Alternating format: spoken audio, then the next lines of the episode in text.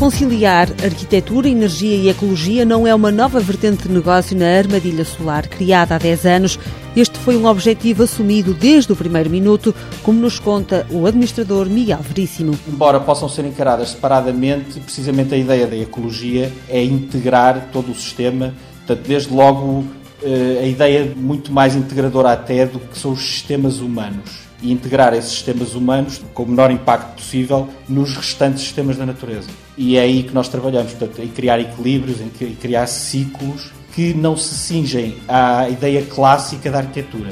A nossa ideia é criar equilíbrios entre o ser humano e os restantes ecossistemas. Na armadilha solar estudam-se novas soluções com as tradicionais técnicas e métodos utilizados na área da construção civil.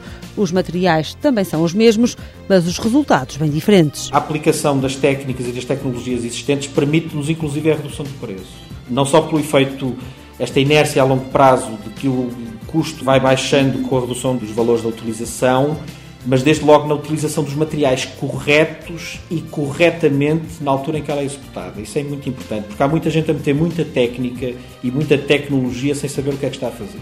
E isso aumenta os custos sem ter benefícios. Um dos expoentes máximos desta filosofia é um condomínio projetado para o Conselho da Trofa. A construção arranca em breve.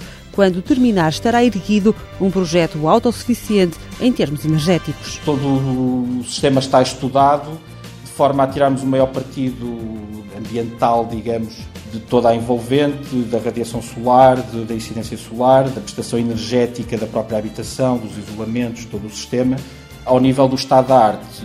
Chegamos aí ao nível melhor que é possível atingir neste momento tecnicamente. A investigação é outra componente desenvolvida pela equipa da Armadilha Solar e já deu frutos. A janela ecoeficiente vai chegar ao mercado em breve. Há dois anos ganhou o prémio BES Inovação. As habitações, quando são mal isoladas, quando têm má relação interior-exterior, quando se abrem mal ao exterior, digamos, têm impactos muito negativos e perdas de energia brutais e perdas de eficiência.